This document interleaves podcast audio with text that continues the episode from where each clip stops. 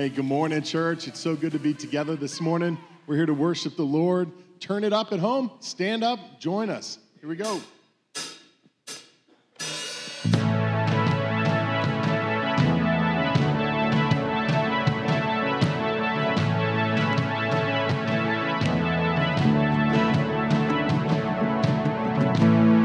Now the darkness fades into new beginnings our eyes to a hope beyond.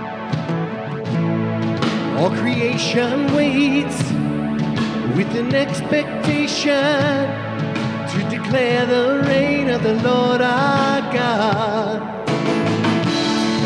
We will not be moved when the earth gives way.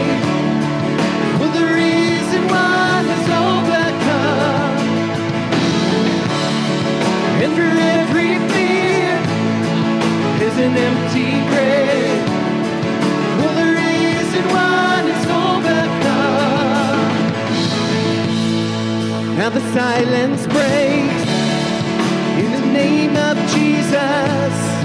All the heavens cry, let the earth respond. Creation shouts with the voice of triumph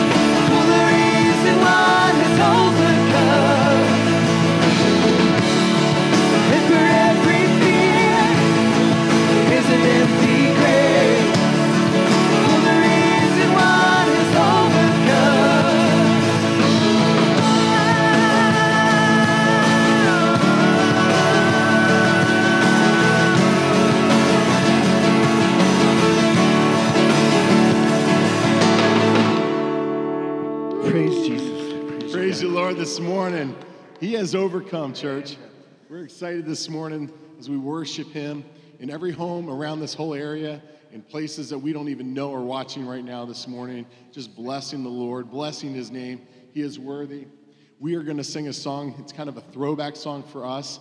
And it's one of those songs that when you hear it, you have to realize coming out of Easter that, hey, He's overcome this world and that He is on the throne and that we get to worship Him this morning, the living God who's risen from the grave. He's overcome this world, and He, He is making intercession for you this morning. No matter what you're going through, what you're feeling this morning, He's got an ear. It's open for you. He wants to hear from you. Reach out to Him, speak to Him, pray to Him. And this morning, church, let's just worship Him, for He is the victor. He's overcome, and He's going to overcome this situation too in our lives. Amen.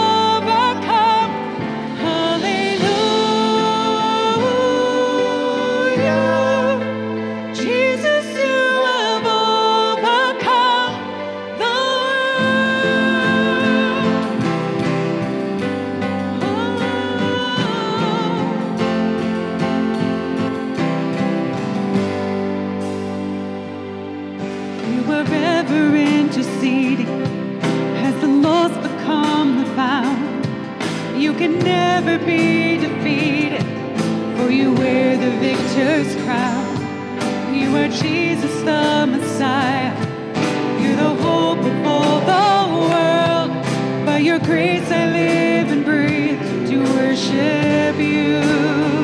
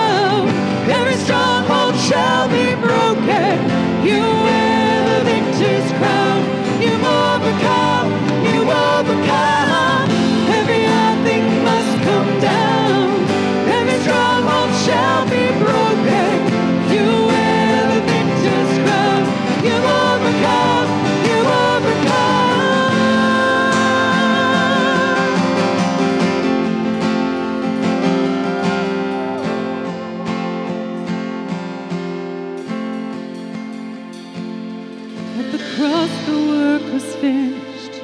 You were buried in the ground, but the grave could not contain you, for you wear the victory.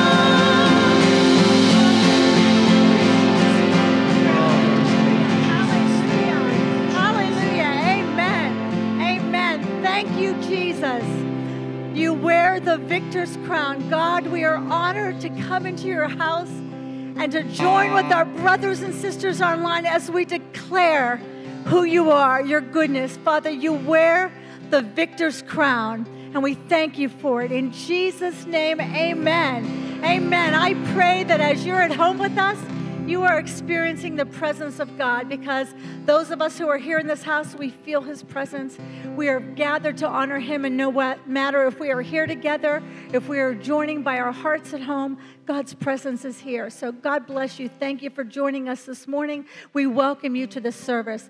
In just a moment, we're taking our online giving our offering, and we thank you for giving. There's many ways to give. You can go to our app, you can go to our website, but we thank you so much for faithfully giving to the Lord.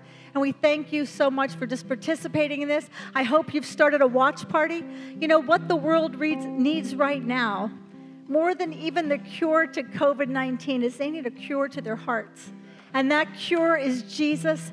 And we are excited to be able to come online and share the hope that that is. If you're watching with us today and you have not committed your heart to Him, I pray that even as we pray and even as uh, John comes and preaches His word, there, it's always time. It's always time to come to Him. In Jesus' name, amen. Amen. God bless you.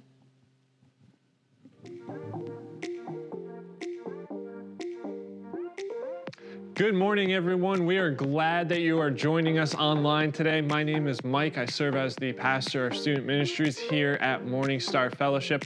We are going to continue our worship with our tithe and offering. And here at Morning Star Fellowship, we give to the Lord cheerfully. And there are four ways you can give here at Morning Star Fellowship. The first one is by mail. The second way is by going onto our website. The third way is going to our app or by texting the word give to the number below.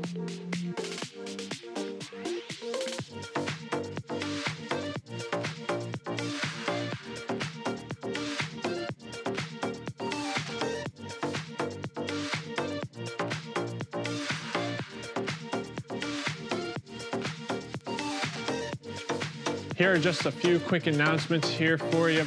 Uh, first thing first is that we are going to be having signups for cleanup over at the Pennsburg campus coming out soon as we're preparing for uh, the new regulations of phasing into reopening the state here. We are doing our best to comply with what the governor is asking. So keep an eye out as we're preparing to start cleanup for those signups and details to come.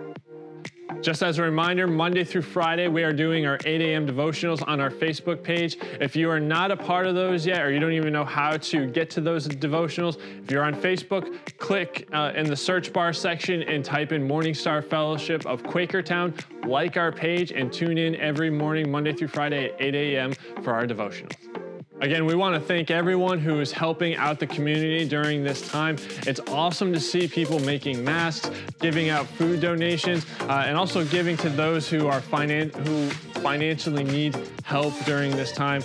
Way to go! We are so proud of you all for continuing to be the church and the light in this world. And now here's Pastor John in our second segment of the Good Life.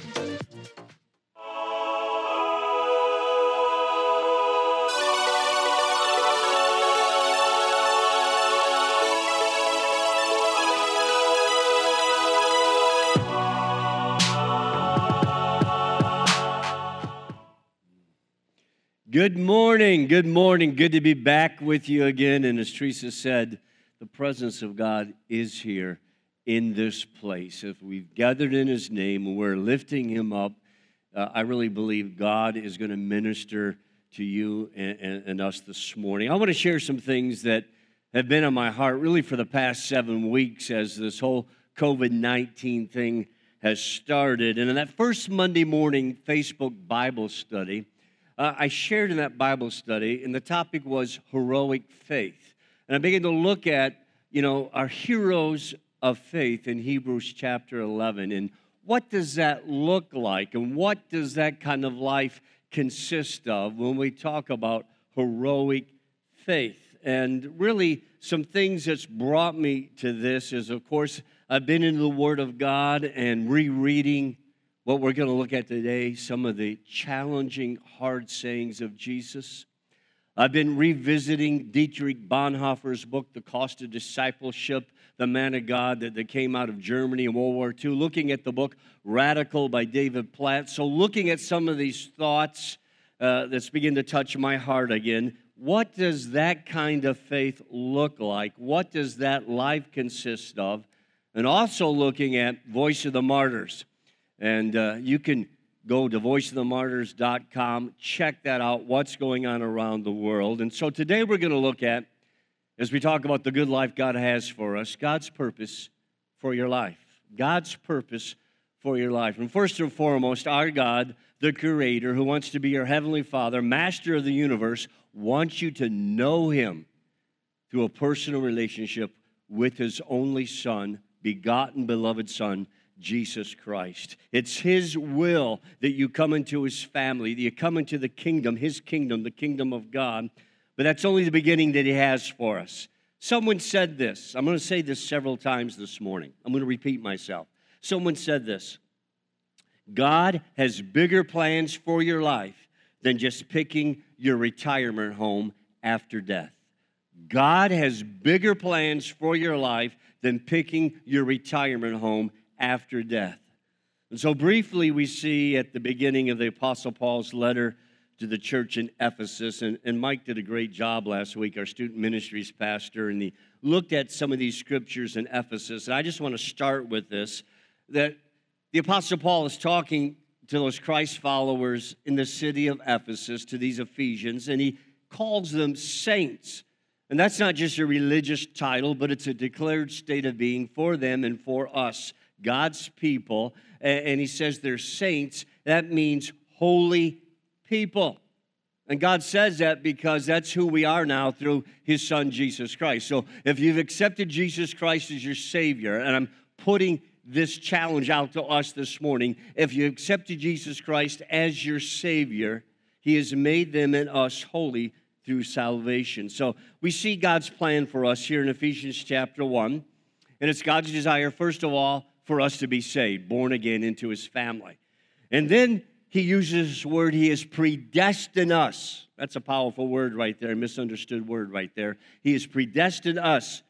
It doesn't mean a fatalism that excludes some while accepting others. God doesn't pick and choose. You're saved, you're not saved. I accept you, I don't accept you, I reject you. You know, this is not what he's saying. This tells us that God is willing as he said his word, that none should perish, but all should come to repentance or come to salvation. And then here's God's plan. Here it is. Here it is. Oh, this is deep right here. That we become like his son, Jesus. This is God's plan that we become like his son, Jesus. So we ask questions. And all of us have asked these questions questions. Why was I born? Why was I born? What on earth am I here for? And what we need to see, it all starts with God. Not you, not me. This all starts with God. And we won't find these answers by looking within ourselves. And I want to quote Pastor Rick Warren. I think he says this very well, and this is our big idea today. The notes are online. Write some things down there at home. I really, this is not a, a one of those feel good, get all excited messages. I want you to get a hold of this today. The big idea everything starts with God. You were born by His purpose and for His purpose. Until we understand that, life will never, ever make sense. You were born by God and for God. Until you understand that, life will never, ever make sense. So I'm going to say this God has more for you than you could ever dream or imagine. And this is the day and the season we're in. God is calling His church to something more, something bigger, something better than we know right now. Write down right there God has something more, something bigger, something better than we have right now, than we know right now. I want you to remember that statement. I want to ask you, do you believe that? God has something more, something bigger, something better than we know right now. Do you really believe that statement? There was a man of God, he passed away a few years ago, David Wilkerson. He started Teen Challenge, he wrote The Cross and the Switchblade.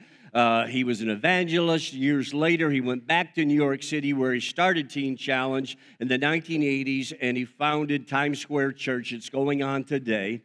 And as a young pastor years ago, I followed him, and we didn't have internet then and email, and so I received his monthly newsletter every month. And he'd have hard and challenging words from the Lord and from Scripture. And sometimes, as a young pastor, honestly, I would feel like, and I, I was talking to the other guys on the team, on the staff, there were times I feel like, man, am I ever going to be good enough? Can I do this? You know, am I really going to please God? But he said something, and when I saw it again recently, my memory was jogged. Back in 1987, he felt he had a vision from the Lord, and he saw a plague sweeping across America, shutting the U.S. down, the plague shutting New York City down, shutting churches down, and bars down, and restaurants down. A plague coming. And then out of that season, there would be the third great awakening to hit America in the world. Oh God. And I believe that. That resonates with my heart.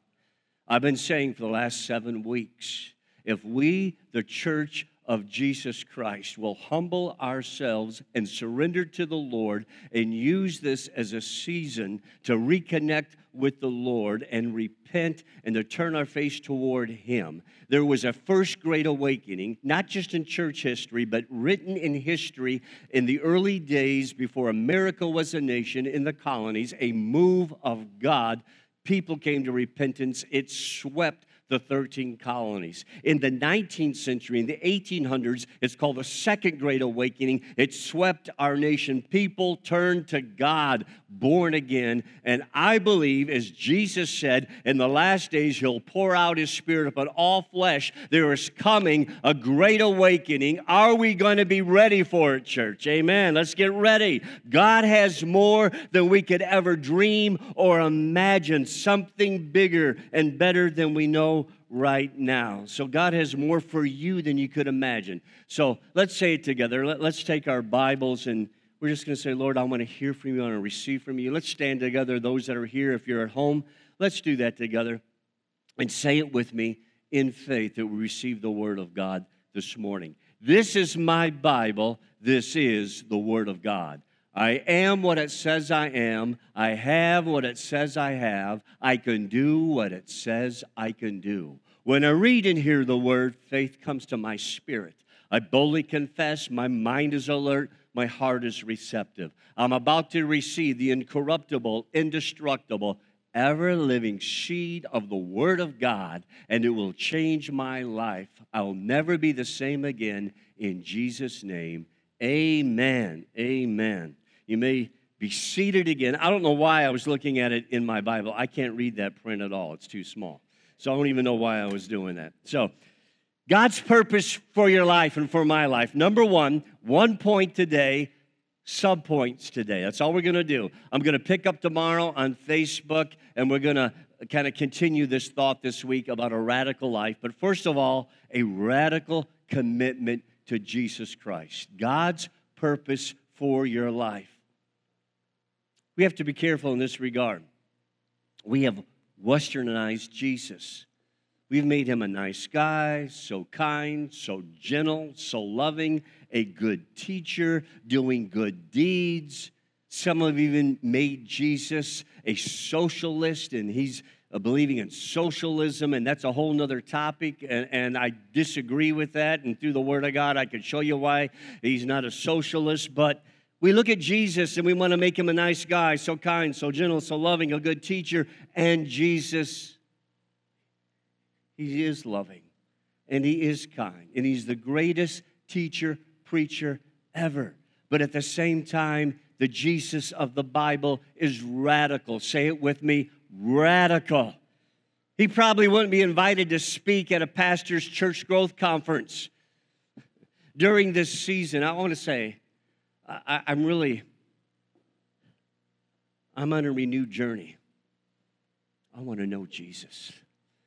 I, I want to hear his voice. I, I want to know what it is, what Ryan's going to talk about next week walking in the Spirit, in tune with the heart of Jesus. And that's what I want you to know today. I want to know him. We as Christians in America, we have embraced values and ideas that are not only unbiblical, but actually they contradict the gospel we claim we believe. Jesus made some outrageous claims, he made some very challenging statements. And it seemed at times he tried to talk people out of following him. We can look at it that way. Can you imagine the 12 disciples? They're listening to Jesus, and this is good stuff, great stuff. Oh, this is, oh, wait, don't don't don't go there again jesus. Wait this is this is so good but don't don't say that again and then we hear jesus he begins to say things like unless you eat the flesh of the son of man and drink his blood you have no life in me. Can you imagine the look on the disciples faces? No not to drink my blood eat my flesh sermon again we're never going to get on the list of the fastest growing movement if you keep asking people to eat you, Jesus. See, Jesus, we look at that. Apparently, he wasn't interested in marketing himself to the masses. His invitation to potential followers were clearly, clearly more costly than we're ready to accept. And just like today, there were the crowds.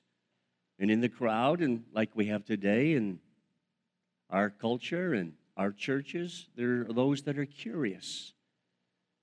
They're curious about this Jesus. And we have the casual believers. And in the crowd, we have those that are committed.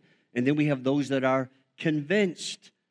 When we look at this, Jesus focused on the few who believed him when he said radical things. And through their radical obedience to him, they turned the world upside down. The course of history was changed in a new direction. And I believe God is calling us, His church, to something more, something bigger and better than we have right now. I believe He's calling us to believe His radical statements and turn the world upside down for Him. Amen?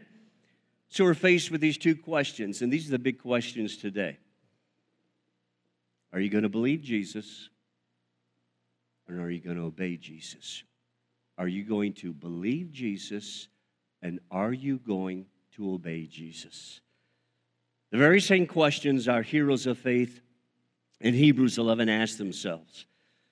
The very same questions those first century Christians asked themselves as they walked into the Colosseum and faced the wild beast. The very same questions Christians asked themselves as they were being burnt at the stake. The very same questions that I could go on and on through the centuries, the very same questions that right now our Christian brothers and sisters in China, in North Korea, in the Middle East, in Muslim countries are asking themselves as they are worshiping Jesus behind locked doors, as they are being arrested, as they are being tortured, as they are dying for their faith right now, today. Am I going to believe Jesus and will I obey Jesus? And the very same questions that we as Americans need to start asking ourselves today because the times they are changing. They're changing. Are you going to believe Jesus or are you going to obey Jesus? So I'm going to invite you today. I want to invite you today to join me. If Jesus is who he says he is, if the Bible claims the promises are rewarding as the Bible claims, join me. Can we discover that satisfaction in our lives and success for the church are not found in our culture and what the culture deems most important, but our satisfaction and our success will be a commitment to the radical statements of Jesus Christ. Is he is? Is he who he says he is? And is this word true? The word of God. Let's look at some of these Jesus radical challenging statements, the hard sayings of Jesus, or what we might call the high cost of following Jesus. So, Jesus is calling us to radical, not comfortable. I like comfortable. How many like comfortable? Yeah. But he's calling us to radical. Radical. You know, I was reading about some roller coasters. I still like to ride roller coasters.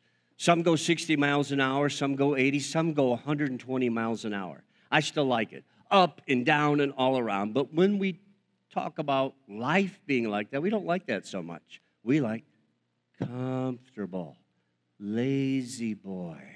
We like it comfortable. Jesus calls us to radical. So we look at some of these statements. Luke chapter 9, starting with verse 57, three encounters with three men. The words of Jesus. Now it happened as they journeyed on the road that someone said to him, Lord, I will follow you wherever you go. And Jesus said to him, Foxes have holes and birds of the air have nests, but the Son of Man has nowhere to lay his head. Then he said to another, Follow me. But he said, Lord, let me first go and bury my father. Jesus said to him, Radical, challenging statements from Jesus. Let the dead bury their own dead, but you go and preach the kingdom of God. And another also said, Lord, I will follow you, but first let me go and bid them farewell who are at my house. But Jesus said to him, No one having putting his hand to the plow is fit for the kingdom of God. Putting his hand to the plow and looking back is fit for the kingdom of God. And looking back is fit for the kingdom of God. And we look at these statements we go, wow, this is hard stuff. Get a little context.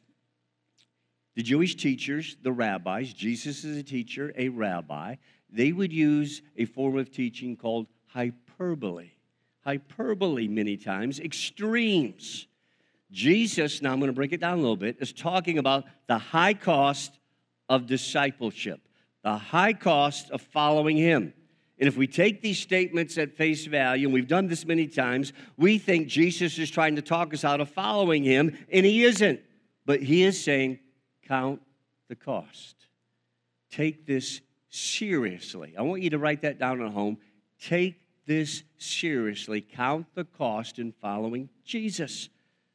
We see there are demands involved in following Jesus. It's not just emotional enthusiasm. Jesus is calling us not to place our security and our trust in our finances, in our jobs, in our currency, in our businesses, in our careers, in materialism, in our stuff, because we know right now in the last seven weeks that can all change. Jesus is calling us to put our security in Him our trust in Him. He says in verse 59 and verse 60, it's loyalty to Christ first and foremost because Jesus said, Seek first the kingdom of God and His righteousness, and all these things will be added unto you. And then in verse 61 to 62, it's not about losing our salvation. Anyone putting his hand to the plow and looking back isn't fit for the kingdom of God. On face value, we think, Can I lose my salvation? That's not what he's talking about right here. He's not talking about losing your salvation. Our God has powerful grace. Amen? Amen. It's all about serving in his kingdom, which requires undivided attention. If we're half hearted disciples or followers, we'll be eliminated and miss out I want you to hear this on God's best for our lives. Miss out on God's maximum use for our lives. We'll miss God's best for our lives. And we may have to sit on the bench and watch from the sidelines. I don't want to sit on the bench and watch from the sidelines. God has more planned for you and me, more than I can imagine or think possible. And we're afraid to abandon ourselves to this radical Jesus because we like the nice Jesus. We like the safe Jesus. We like the comfortable Jesus. the lazy boy Jesus. And then Jesus takes it a little further and he talks about leaving all to follow him in Luke chapter 14, 25 through 33. We look at that. I'm going to read that here. Now, great multitudes went with him, and he turned and said to them, If anyone comes to me and does not hate his father and mother, wife and children, brothers and sisters, yes, and his own life also, he cannot be my disciple. Wow. He kicks it up a notch. And it even seems much more difficult and harder once again. And once again, it's hyperbole. He's emphasizing this. And we, of course, are not to hate our families. Jesus is love, and, and, He teaches us to love and honor one another. But you see, we have to love Him in a way that makes our closest relationships in this world look like hate. Our love for Christ must be greater than our love for our mothers and our fathers and our wives or anyone else allegiance to Him is first and foremost. And when we love Jesus more, we will love our wives correctly. We will love our husbands correctly. We will love our children correctly. We will love others correctly when I love Jesus first and foremost. I'm so thankful. You know, a couple weeks ago, Teresa and I celebrated our 40th anniversary. And I wrote some things I put out there on, on Facebook. I'm not good about that. I, am good about getting a card and writing in a card. I'm not really good about posting on Facebook, but I did it. And the one thing I said is, I'm so thankful that Teresa loves Jesus more than me. And because she loves Jesus more than me, that's enabled us to stay together for 40 years and loving that we're still together after 40 years. So that's what Jesus is talking about. This is what he's talking about that we love him so we can love others correctly. We must die to self centeredness and be willing to face whatever comes our way for Jesus Christ.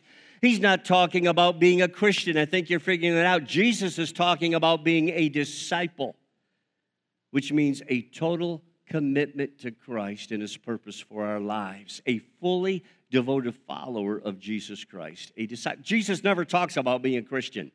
That label was put on followers of Jesus Christ years later. He's talking about being a disciple. And we struggle with this because what we see and believe, and we believe this is the best, this is as good as it gets, and we settle. And we have trouble believing that God's way is best. Anybody ever struggle with that? God, this can't be the right way. This can't be the best way, but His ways are higher than our ways. But we struggle with that. What we see, we think this is good as it gets. We think this is God's best for us. And when God calls us, we struggle with that at times. God has more for us in store, more than we can think, dream, or imagine. His ways don't make sense to us. God has a great plan for your life, His rewards are greater. God, I'm going to say it again, has a bigger plan for your life than just picking your retirement home after death. And I want to challenge us today to stop settling for the shallow, for the easy, for the comfortable, stop settling for the safe. God is calling us to launch out into the deep, and out into the deep is where the big fish are. He's calling us to love when it's difficult, to serve with those who we think aren't worthy, and to give when it's challenging to give, to follow Him no matter what the cost. God has more. I want the more. How many say, I want more today? I want the more He has for us. So here's a question Are you a Christian or a disciple? God is calling us to discipleship. As I said, a fully devoted follower of Jesus Christ. See, it's time to have the attitude. I, I, want us to get the attitude. Come on, church. Let's get the attitude. Put me in, coach. I'm ready to play. I don't want to set the bench. I don't want to be in the sidelines. Man, I wanted to be on that basketball court years ago. I don't want to sit on the bench. I wanted to be on that ball field playing first base. I wasn't going to sit on the bench. Put me in, coach. I'm ready to play. Lord Jesus, I want the more that you have for me. I want the life that you have planned for me. Now, here's a real challenge. This is a real challenging one from Jesus in Luke 9. Let's look at this challenge. Verse 23 through 26. Then Jesus said, If anyone desires to come after me, let him deny himself and take up his cross and follow me. For whoever desires to save his life will lose it, but whoever desires to lose his life for my sake will find it. And then verse 26 For what profit is it to a man if he gains the whole world and loses his own soul? Or what will a man give in exchange for his soul? So, this is the great paradox in following Jesus Christ. If we lose our self centered lives, see, we don't take up a cruel instrument of punishment. They, they, they knew what the cross was. We don't, in our day, when we, we were taking up the electric chair, we're not taking up a cruel instrument of punishment. We're not actually carrying that. But if we would die to self centeredness and embrace the life that Christ has for us, if we would simply live life God's way, then we would really experience the life that He has for us. We'd experience His presence. We'd experience His power right now, His purpose right now, His provision right now, and for all of eternity. If we would live the life that God has for us, live life his way and not my way or your way. If we live life God's way, we would experience His presence now, His power now, His provision right now, His purposes right now, and for all of eternity. Jesus said, I have come that you would have life and have it more abundantly.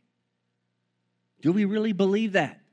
His life is the abundant life. He's for you, not against you. The devil doesn't want you to believe that God has a wonderful life planned for you. Oh, you get saved, but I want you sitting on the bench. Oh, you can get saved, but I don't want you to serve the King of Kings. Oh, you can get saved, but I don't want you to be radical for Jesus because the devil knows if we'll get radical for Jesus, his kingdom is shaking and his days are numbered. Let's get radical for Je- church. This is the day, this is the hour, this is our opportunity. This season that we are in is a prep time, church get ready time. That's what's on my heart. The world as we know it is changing. There are people that are hurting and confused and frightened, and simply put, people need Jesus. Do you know somebody that needs Jesus? Do you know somebody that's confused and hurt and frightened right now? This is where we come in as the church of Jesus Christ. Are we going to be Jesus' church? Are you a Christian or a disciple? You see, we've been molding Jesus into our image, making him into something that we are comfortable with, and that's the problem. We want to rationalize these difficult, challenging passages away. And the thing is this Jesus isn't supposed to look like us, like you and me. We're supposed to look like Jesus. That's a good place to say amen. We're supposed to look like Jesus. He's not supposed to look like us. We need to be disciples. This world needs us to be disciples more than ever before.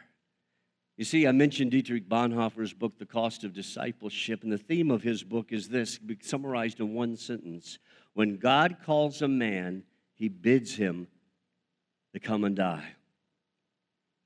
There's a high cost to discipleship. We've read the words of Jesus. But I wonder if the cost of non discipleship is even greater if we don't show up now. I wonder if the cost of non discipleship is greater. Here's another call from Jesus it's a call to treasure. Mark chapter 10, verse 17, the rich young ruler, as we know the story. Mark chapter 10, verse 17 through 22. We read that. Now, as he was going out on the road, one came running, knelt before him, and asked him, Good teacher, what shall I do that I may inherit eternal life? So Jesus said to him, Why do you call me good? No one is good but one, and that is God. You know the commandments do not commit adultery, do not murder, do not steal, do not bear false witness, do not defraud, honor your father and your mother. And he answered and said to him, Teacher, all these things I have kept from my youth.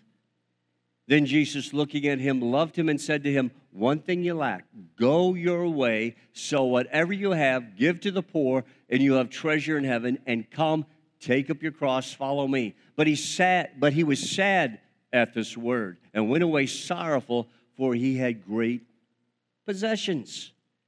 We read that. There's a lot right there to unpack. But briefly, if we're not careful, we misconstrue these radical statements from Jesus in the Gospels, and we begin to think, does he really want the best for me? And, if we be honest with ourselves and God, there's times we thought, since we've accepted Christ as our Savior and started on this journey, does he really want the best for me? Does Jesus really have the best for me? I'm going to tell you, he does. So Jesus was not trying to strip this man from all his pleasure. I want you to see that today. He was offering him the satisfaction of real eternal treasure. Jesus was saying it will be better for others and you when you abandon the stuff, the idols that you have resurrected or erected in your life, I should say, the things that you're holding on to. You've already broken the first commandment. You have an idol before you. It's not that you're wealthy, it's not that you're rich, it's that you worship those things. The things have you, you don't have things. So here's another big question Is Jesus worth it? Do we really believe Jesus is so good, so satisfying, so rewarding that we'll leave all in order to find our fulfillment in Jesus Christ, in Him? Do you believe Him enough to obey Him, to follow Him wherever He leads, even when the crowds in our culture or maybe even in our churches turn the other way. To some degree, here in America, in our churches, we have blindly and unknowingly and unknowingly embraced values and ideas that are common in our culture, but unlike the gospel of Jesus Christ, what he taught. I believe we're being called today during COVID 19 in this season. God is giving his church a window to revisit the words of Jesus, to listen to them, to believe them, to obey them. Tonight, I want to say this. We need this biblical gospel because the cost of not doing so is great for our lives, great for our families, and great for our churches all around us. Here at Morning Star Fellowship, our first core value is this it's all about Jesus. That sounds nice, doesn't it? It's all, I hope it's all about Jesus, not the comfortable Jesus, not the safe Jesus, not the lazy boy Jesus. It's all about Jesus. I want that to be true for you, true for me, true for Morning Star Fellowship, that it really is all about Jesus. I want you to experience Him. I want you to know that you can delight yourself in Him. And we're saying it's all about Jesus for this, for the sake of six billion people in our world who have not yet heard the gospel of Jesus Christ. It's for the sake of 26,000 children who will die today from starvation or from a preventable disease. For the sake of our world that is scared to death of COVID 19 and they're frightened of their future. For the sake of a relatively ineffective church in our culture. For the sake of my life, my family, this church, your life, your family, Morning Star Fellowship. I want to risk it all in the time that God has for us before He returns, I believe we need to abandon ourselves to the radical Jesus, the only one who can change lives. Jesus. That's the Jesus I want today. I want His purpose for my life. And so here's a question. I've asked a lot of questions today. What is Jesus worth to you? Are you going to believe Jesus? Are we going to believe Jesus? I got to look up my life. I know when God called me, 17, 18 years of age. I can see where I was the moment He called me to serve Him, uh, total commitment to Him. I know I only have so many years left, what could be called a full time ministry. I only know I have a certain amount of years here at Morning Star Fellowship. Am I going to believe Jesus? Am I going to obey Jesus? Are you going to believe Jesus? Are you going to obey Jesus? God has bigger plans for your life than just picking your retirement home after death. I want the more that Jesus has. How many say, I want the more that Jesus has for my life? I'm going to trust him that his ways are higher than my ways. I'm going to trust him that he has better, bigger than I could dream, think, or imagine. How do we do that? Okay? Here are the, here's the seven step plan. No, it's not a seven step plan. How do we do that? We like a plan. Do this, do this. How do we do that? How does this become a reality? Here's what we're talking about we surrender. When I lose my life in Jesus Christ, that's where I really find my life. See, being born again is just the beginning. He has a whole life for us. When I lose myself in Jesus, that's where I really find life. He has come that we'd have life and life more abundantly to the fullest. He's calling us, church, get ready. I honestly believe, and I believe for many, many years, that God was going to grant me the privilege of being part of one of the greatest revivals to ever hit this nation. I want us to be part of that awakening, a move of the Holy Spirit, where we turn the world upside down. And it starts with, I surrender. A great man of God who died, I think it was last year, the great evangelist in the 20th century, Billy Graham. Every crusade, he'd call people to commit their lives to Christ, that he would be their Lord and Savior. They would sing this hymn I surrender all, all to thee, my blessed Savior. I surrender all. It's not a seven step plan, it's when I surrender. When I lose myself, I find Jesus. Church, God's called us to big boy faith. Let's put our big boy pants on. We think somehow this is not going to be a good life. That's why I'm calling it the good life. I believe His ways are the best. Amen? Let's go for it. Let's get ready in this season. Let's get ready for that spiritual battle. There are so many people getting ready to come into the kingdom. This is our part. Are we going to believe Jesus and will we obey Jesus? Let's stand together and worship.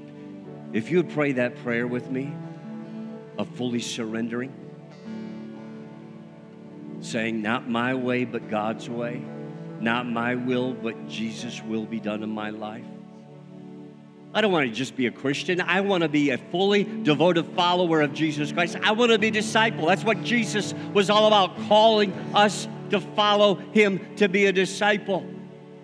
The disciples heard Jesus, those original 12, teach and preach uh, all kind of things more than what's recorded in the word of god. He did more than what's recorded in the word of god but more was caught than taught because they followed their rabbi and really what that means they live life with him. They followed him saw his life took part in his life saw his actions saw his reactions what he was all about in fact they followed him on the dusty roads, and it means they ate his dust in his footsteps. More is caught than taught. We're going to become followers when we live it out in the good times, the bad times. What the enemy is meant for evil right now, God's going to turn it around for good because the church is getting stronger. We're going to be disciples. If you'll pray that prayer and say, I want to follow Christ, fully follow Christ, fully devoted, let us know. Email us, text us, let us know. We want to pray with you, get you connected, an online group, in a Zoom group. We want to give you some resources. We love you. It's an exciting day for the church.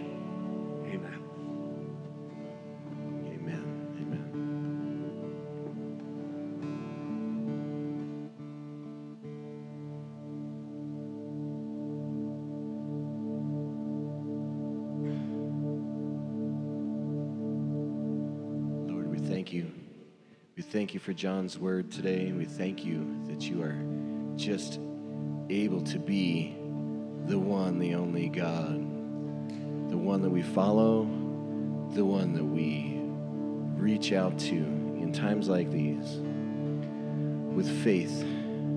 Faith that comes, that surpasses all understanding, Lord. We just thank you for that. And Lord, we just look to, look to you.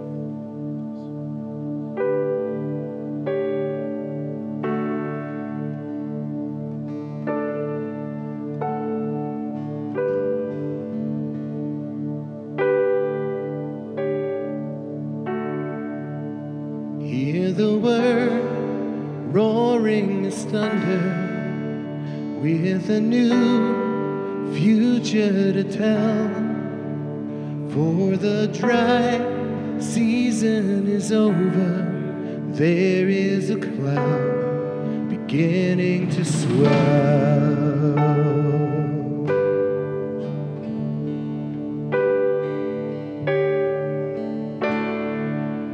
To the skies heavy with blessing, lift your eyes, offer your heart. Jesus Christ Open the heavens, now we receive the Spirit of God.